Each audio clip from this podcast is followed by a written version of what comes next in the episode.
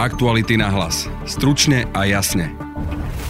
Ja si uvedomujem to, že informácie, ktoré dnes publikujeme, sú svojím spôsobom akoby týkajúce sa súkromnej firmy a nie jeho osoby ako šéfa typosu.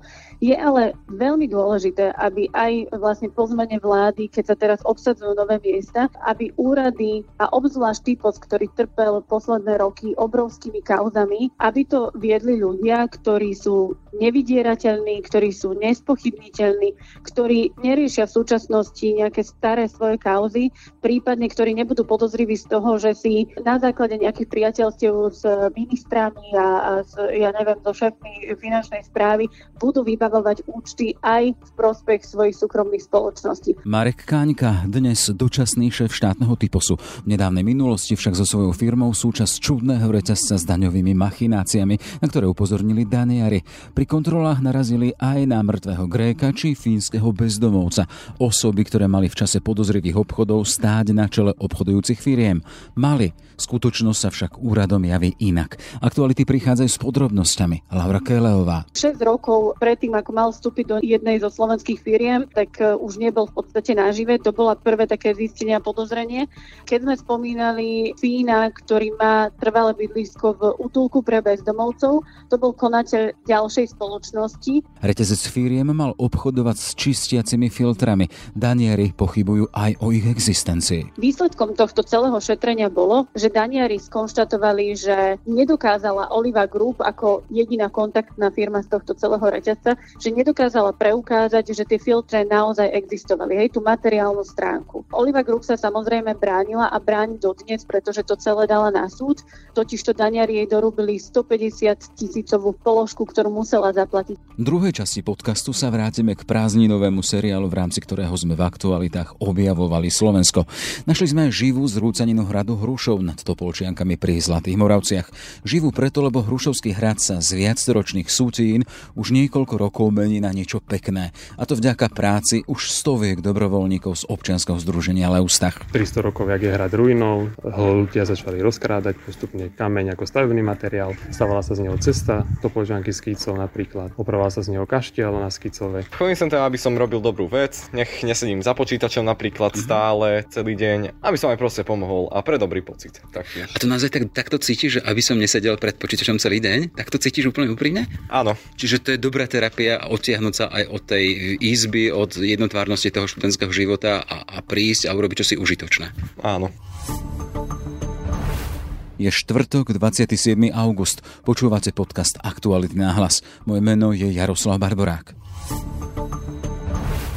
Mŕtvý Grék, fínsky bezdomovec, obchody s filtrami na čistenie vody určené pre Afriku, ktoré tam možno ani nikdy nedorazili. A v spleti obchodujúcich spoločností aj firma dočasného šéfa štátneho typosu. To všetko za veľké peniaze. A po kontrolách Daniarov s podozreniami na nekalú činnosť.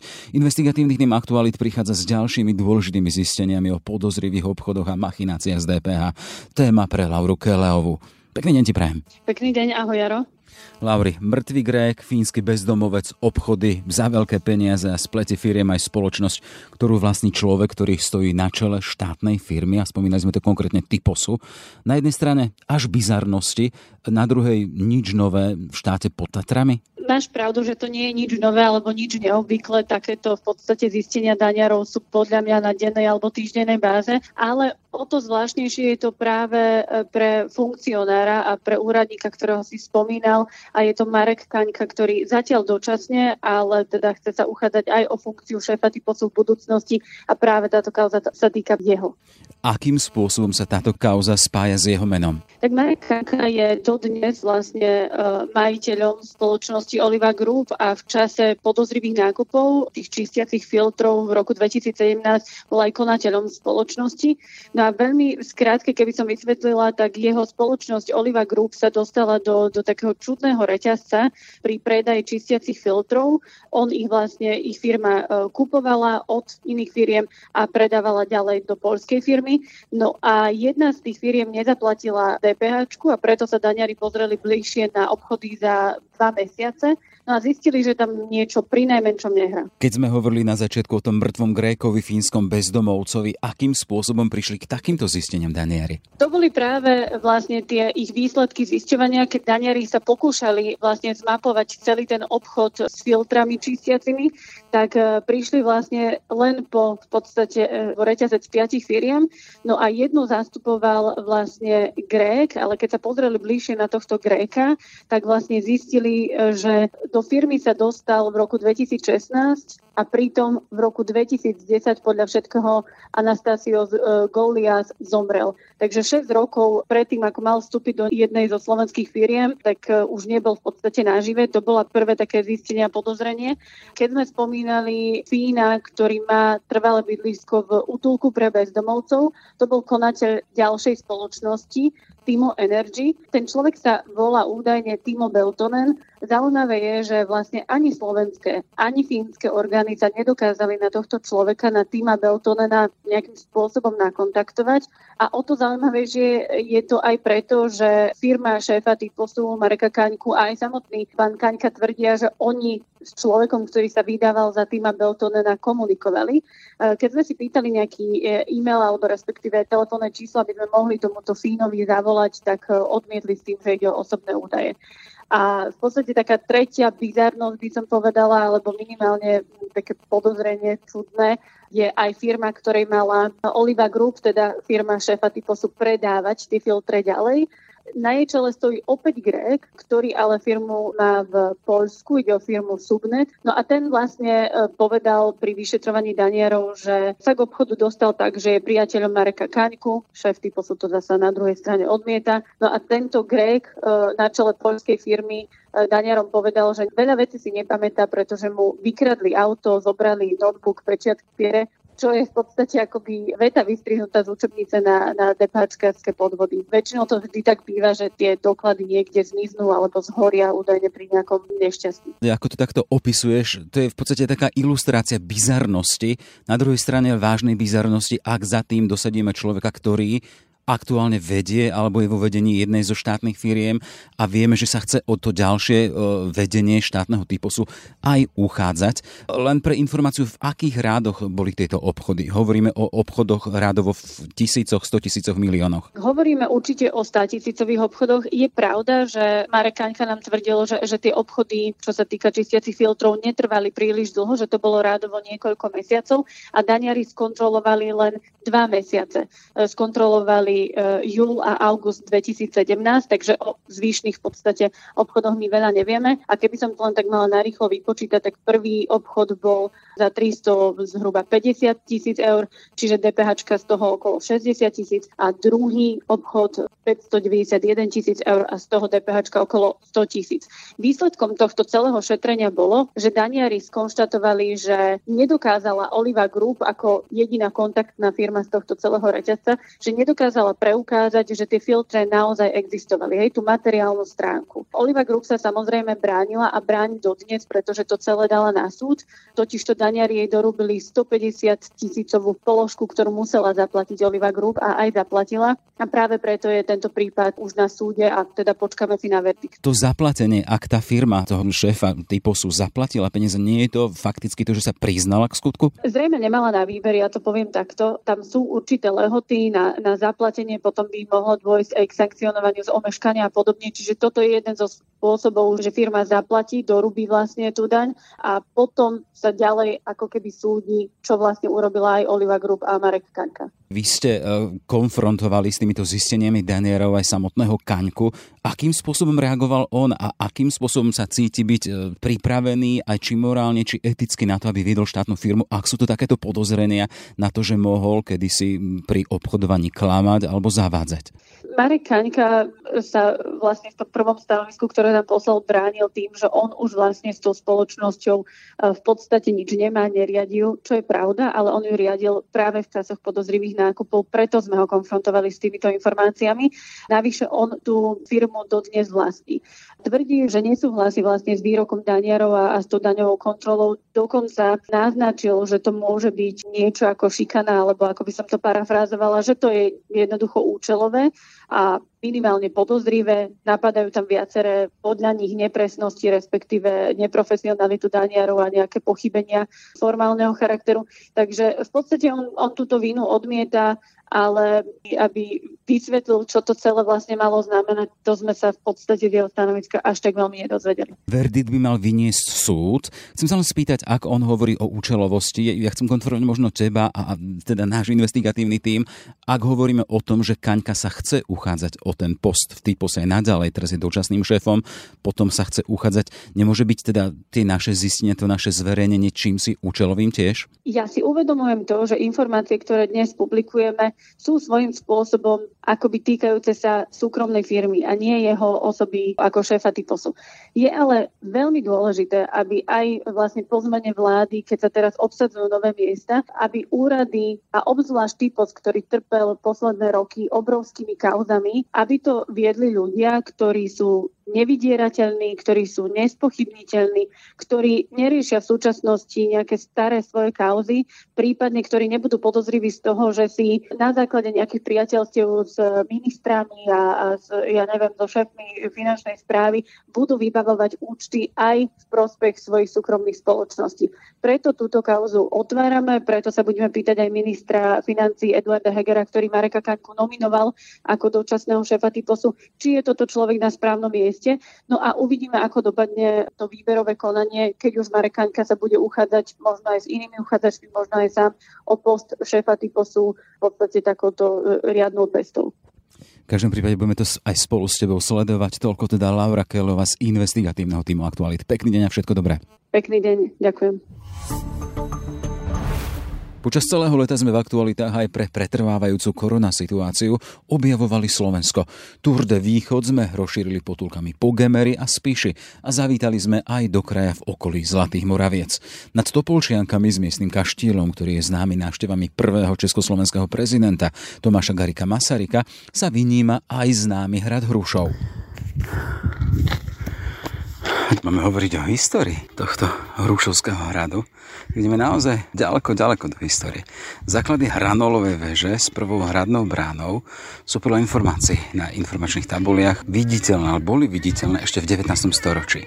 Podľa opisu z roku 1742 mala brána zdvíhací most a nad ňou sa údajne nachádzal nápis pripomínajúci stavebníka Vladislava Hrákociho a rok 1662. Čiže sme v polovici 17. storočia.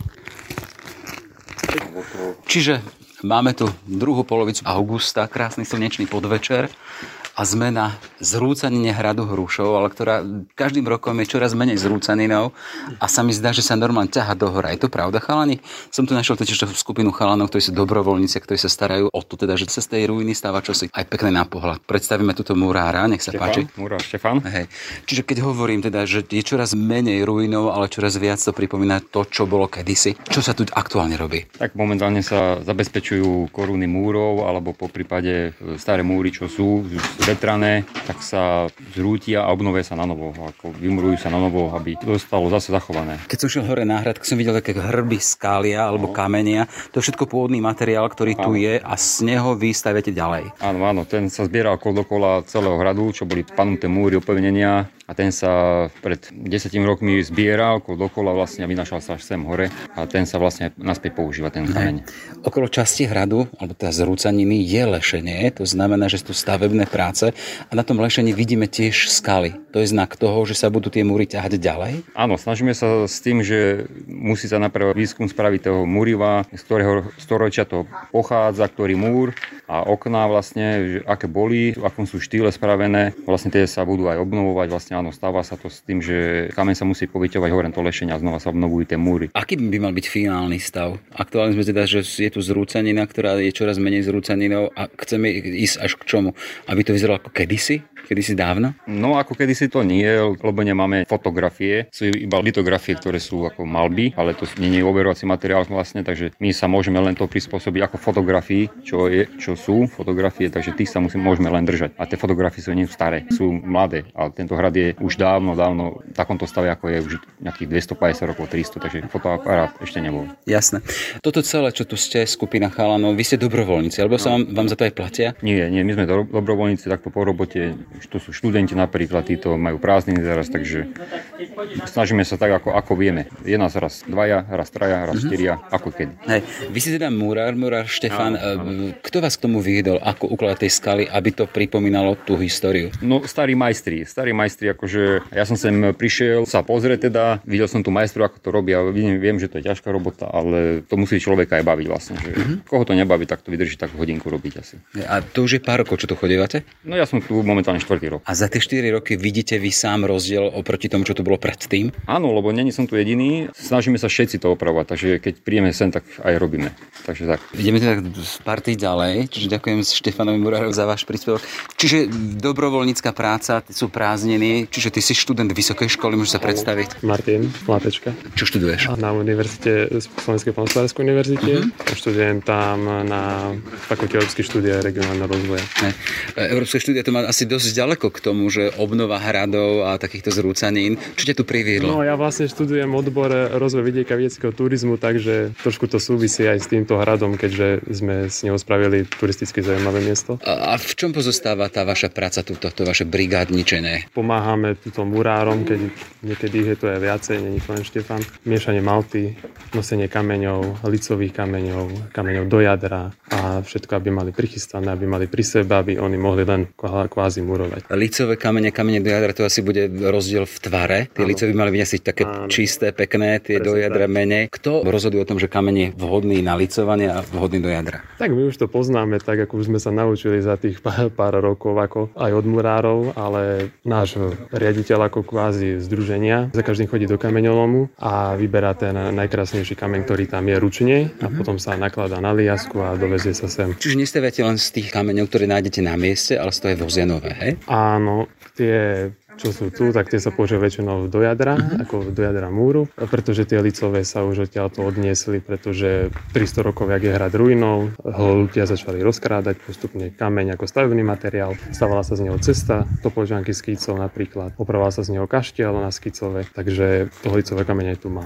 Čiže niektorí obyvateľe okolitých dedín sa môžu pochváliť tým, teda, že v ich domoch sú aj kamene z hradu Hrušov. Áno, je to tak, no, bohužiaľ. Ty hovoríš, že tu chodíš už pár rokov. No. Koľko? A čo ťa tu ťaha? No, ja už tam chodím, teraz to už bude 13 rokov, čo som tu. A čo ma tu ťaha, no neviem, asi, asi to bude ten oddych a ten úlet proste od toho normálneho života, klasického. Si sem prídem oddychnúť. V každom prípade hrad Hrušov, ktorý sa stále stavia a renovuje, je na kopci. Hovoríte o Malte, do Malty treba vodu, nevidím tu na blízku žiadny prameň. Ako to riešite? Tak v Žitavanoch máme tiež známeho, ktorý je v združení a od neho vlastne čerpáme vodu, on má studňu a vozíme ju v bandaskách naložíme vždy na dodávku a dovezeme ju sem poderať. A vlastne do, do sudov sa potom vlieva a z toho vlastne robíme Maltu. v každom prípade to poriadna makačka. Je, a veľmi.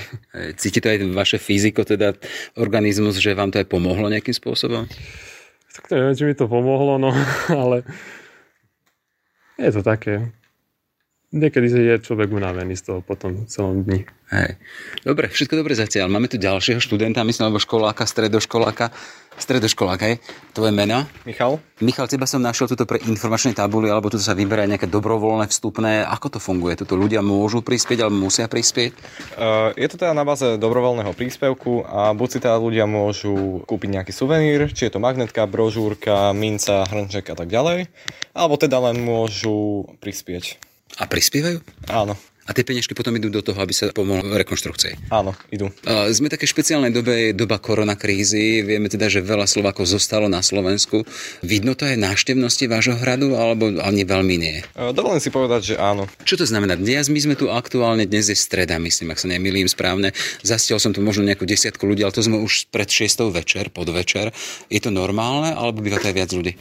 Býva viacej ľudí rozhodne, ale neviem, prečo je to takto dneska. A ty tu chodíš, teda tvoja história osobná, nakoľko je spätá s týmto hradom? Uh, ja som chodím už tretí rok teraz. Uh-huh. Čo ti to dáva osobne možno?